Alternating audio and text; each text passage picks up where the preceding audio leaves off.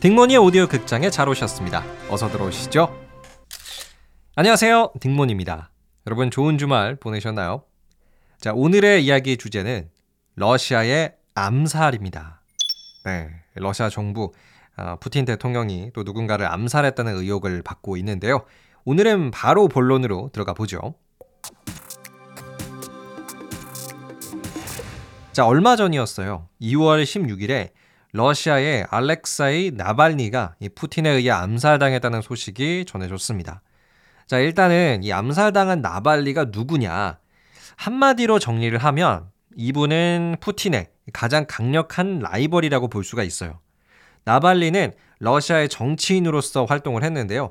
특히 푸틴의 반대 세력에서 싸웠고 러시아에 다시 한번 민주주의를 살려보고자 노력했던 정치인이었어요. 특히 젊은 층의 지지를 많이 받았습니다. 뭐 그래서 특히 푸틴한테는 하루빨리 좀 없어져야 되는 이런 자신의 자리를 위협하는 눈의 가시였을 거예요. 그래서 러시아 정부는요, 나발리한테 뭐 여러 가지 혐의를 뒤집어 씌워가지고 2021년부터 감옥에 가둬놨었어요. 뭐 그냥 감옥도 아니고 시베리아에 있다고 하는 또 아주 무시무시한 감옥에다가 이 나발리를 가둬놓은 거죠.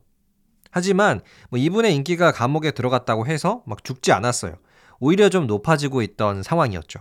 그리고 그 감옥 안에서도 정말 대단하다라고 생각이 드는 게 이 나발리가 푸틴에 대한 혹은 러시아 정부에 대해서 막 비판하는 글을 굉장히 많이 썼다는 거예요. 자, 그런데 이분의 나이가 솔직히 그렇게 많지 않으세요. 올해 47세, 47이신데 한창이라고 봐도 되죠. 그런데도 불구하고 이 추운 시베리아 감옥에 있으면서도 건강함을 유지하면서 잘 지내셨어요. 사망하기 딱 이틀 전까지도 아주 멀쩡하게 건강하게 잘 지내시는 모습이 확인이 되었었거든요. 그런데 갑자기 2월 16일 날 러시아 정부가 나발리 죽었음. 이렇게 그냥 발표를 해버립니다. 당연히 이게 엄청난 논란이 됐죠. 아니, 나발리가 갑자기 왜 죽냐? 그렇게 건강하던 사람이 도대체 어떻게 된 거냐? 이런 의혹들이 막 쏟아져 나왔는데요. 일단 더 논란이 됐던 거는 러시아 정부와 이 러시아 교도소 측의 말이 달랐다는 점이에요. 러시아 정부는요, 나발리가 사망한 이유를 혈전이다 라고 이야기를 했는데, 갑자기 교도소는 어, 나발리 돌연사 증후군이야. 뭐 이렇게 서로 간에 말이 좀 달라가지고 더 의혹이 생기는 거죠. 그래서 나발리의 가족들이 나발리의 시신을 돌려달라, 보여달라, 이렇게 마지막 인사를 하겠다라고 요구를 했어요. 근데 러시아 교도소 측은 어 시신 없는데? 어, 몰라 어디 갔는지 모르겠어. 아 모르겠네. 이런 말도 안 되는 반응을 했습니다. 그래서 사실상 나발리가 죽은 이유도 모르고요. 확인할 방법도 현재 없어요. 이렇기 때문에 많은 해외 언론사들은 나발리가 다음 달 3월에 열릴 러시아 대선을 앞두고 러시아 정부에 의해서 혹은 푸틴에 의해서 암살당한 것이다 라는 결론을 내리고 있습니다. 자, 그러면은 여기서 잠깐 러시아의 대통령 선거는 어떻게 진행이 될까요? 제가 좀 찾아봤는데요. 우리나라랑 거의 똑같다고 보시면 될 것 같아요. 러시아의 대통령 선거도.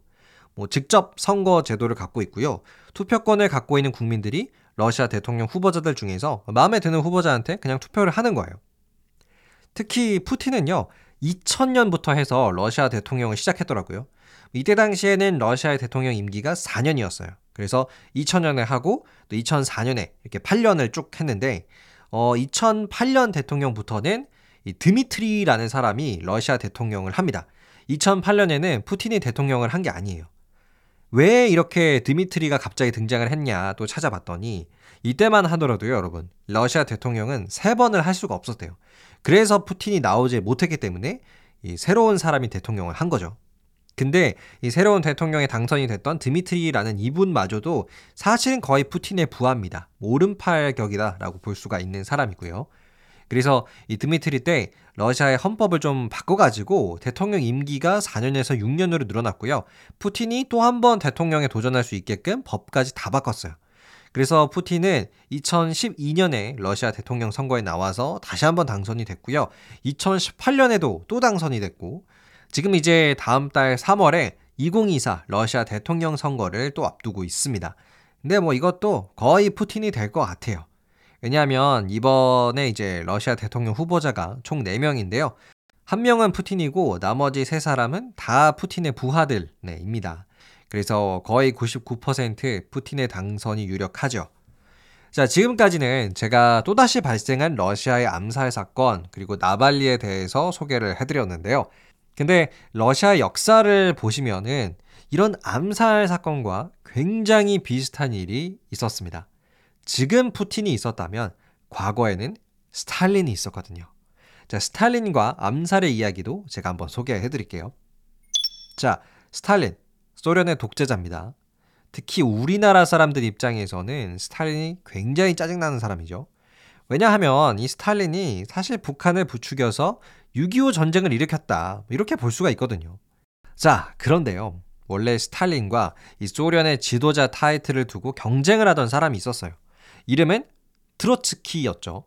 트로츠키는 소련이 만들어지는데 아주 중요한 공을 세운 사람이고 또 소련의 정규 군대를 만들고 지휘하기도 했던 아주 유능한 사람이에요.